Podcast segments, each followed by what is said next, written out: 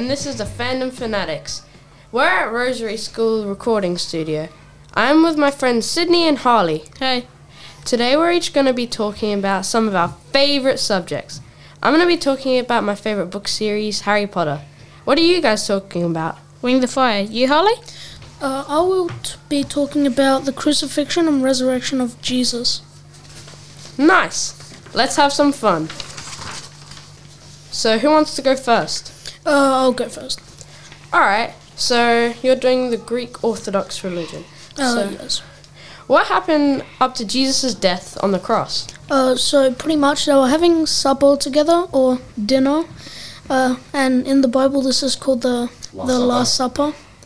Uh, and then Jesus went up to a mountain or in a garden to pray, and that's when Ju- uh, Judas betrayed him by telling the officers where Jesus was. And then the guards came and arrested Jesus, and then the next day they went and tortured him. Then the guards forced him to take a cross uh, up to a hill where they will nail him to the cross. Well, that sounds quite harsh. Uh, Mm. Yeah, the second question is though, what happened when he was resurrected? So pretty much he was in the tomb for three days where he was buried, and then on the Sunday, Mary Magdalene went to his tomb and saw that the boulder covering the tomb was gone, as well as Jesus' body. Then uh, Jesus went to his disciples and uh, started talking to him. Uh, well, started talking to all the disciples except for Thomas. And then Mary Magdalene came along and told them that Jesus was missing from the tomb and then saw Jesus uh, and was shocked. It's pretty cool. Uh, Sid, do you want to go next? Uh, sure. Okay, so your topic's Wings of Fire, right? Yep. Okay. Can you tell us how the story began? Because none of them were the rightful heir, a war happened that went on for 20 years before finally being stopped. Yikes. Wow. A dragon named Morrowseer, who was told to be able to see the future, came up with a prophecy.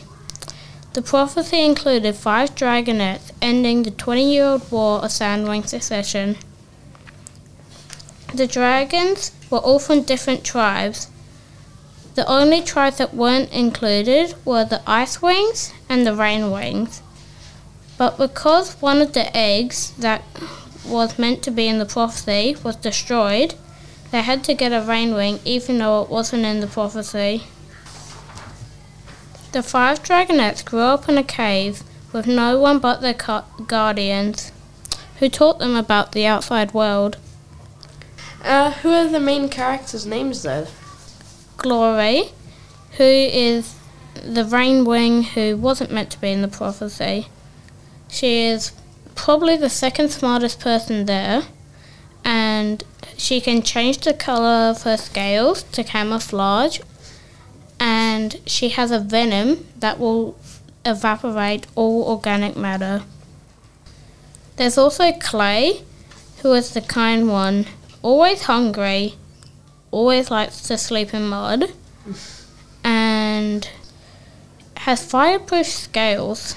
Tsunami is a brave, bossy, reckless sea wing who thinks she is the leader. She has night vision and gills so she can breathe underwater. Plus, some of her scales light up, which allows her to communicate with other sea wings underwater. Starflight, who is a nervous bookworm and has white speckled scales under his wings, which are mostly black, like the rest of his body, to blend in with the night sky. And finally, Sunny, my favourite of the five dragonets. Sweet, unusually short, no venomous barb at the end of a tail like most sandwings, and a weird gold colour, but it is extremely tough on the inside. Wow. Nick, this is the moment I've been waiting for. How did your story begin? Okay. So, basically, a guy named Voldemort, who was the most evil wizard the world had ever seen, He heard that a young boy named Harry Potter would eventually defeat him when he grew older, like kind of like a prophecy. So, he set out on a journey to kill him while he was still young and vulnerable. Anyways, he reached his house and he m- killed his parents after they tried to protect him. And then he finally got Harry. But luckily, the curse backfired on him, but he left Harry with a lightning scar on his forehead, which would actually make him famous. Harry was taken by a half giant named Hagrid and a wizard named Dumbledore, and they delivered him to his really rude and nosy aunt and uncle's house. Harry was then delivered a letter many years later, and it was to go to a magic school called Hogwarts. But his aunt and uncle ripped it up, considering they really hated wizards. He continued getting letters no matter what, though. Some even came through his fireplace. Eventually, after the aunt and uncle kept ripping up the letters, Hagrid, the half giant who had taken him to their house many years before, came to them and he took Harry to go to the magic school Hogwarts. But that was only after leaving his cousin Dudley with a pigtail. well, Now, Nick, who are the main heroes and villains in this story? So, eventually, after the aunt and uncle kept ripping up the letters, Hagrid came back to their house and he took Harry to go to the magic school called Hogwarts. But that was only after leaving his rude cousin Dudley with a pig's tail. Wow. Nick, that was very interesting and funny. Now, who are the main heroes and villains in this story?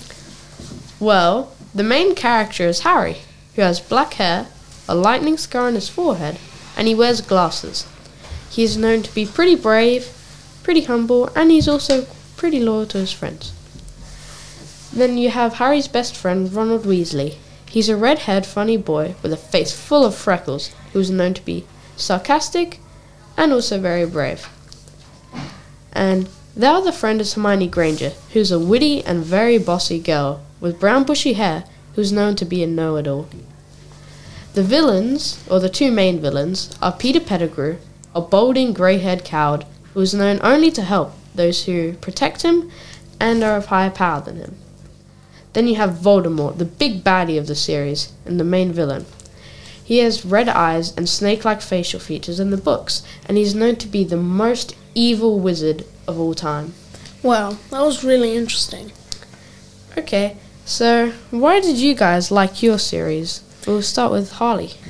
Well, uh, on Easter, we would go out in the middle of the night and celebrate uh, the resurrection of Jesus, and we would all color boiled eggs at red because they represented the blood of Jesus, and we would crack them, and whoever's egg doesn't crack wins. It was a little bit of a game. Uh, and on Easter's Eve, we'd nap from 3 p.m. to 6 p.m. And then after we'd have din, and then after we would have dinner and drinks, and then uh, then at midnight we'd go to church.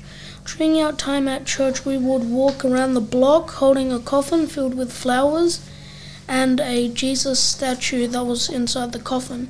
The flowers and the Jesus statue were very beautiful that night, and uh, I loved how they decorated them. That's cool. I remember playing the egg cracking game too. It's pretty fun. Yeah. Never had it.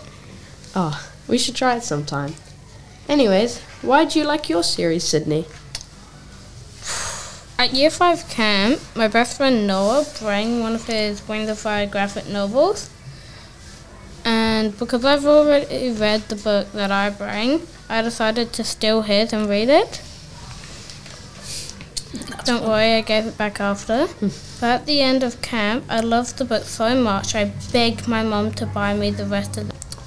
After reading them and waiting a painful amount of time for the fifth graphic novel to come out, I started listening to the audiobooks and then reading the actual novels. Tui T. Sutherland, the author of Wings of Fire, puts very relatable situations into the books and very and is very bad at writing romance. Overall, the books were amazing and e- and every arc ended great. Wow, really interesting. Now, Nick, why did you find Harry Potter interesting? Uh, well, I guess it all started when I was in year three. I had a teacher, and he would read us Harry Potter as a class novel. Oh, Mr. T. Yeah, he was so fun. Um, and after we finished the novel, we went outside to play a real life version of Quidditch, and that's basically the sport, the main sport they play in Harry Potter. We all had so much fun. I wish we could play it again. After that year, I decided to continue reading the books, and I found out that many of my friends liked the books too, and I began to speak to them about it a lot. I really enjoyed seeing how J.K. Rowling, who's the author of the series, wrote, and I'm still inspired by it, and it is one of the reasons I want to be an author, to try and make books like hers. Anyways, overall, Harry Potter is a funny and adventurous series with a well thought out plot that took a lot of planning, and that's why I love it. Well, that was really interesting. Thank you everyone for listening to our podcast. Uh, I hope you enjoyed. What about you guys? Yeah, thanks. Yeah, Thanks. that was pretty good. Have a good day, guys. Bye. Bye.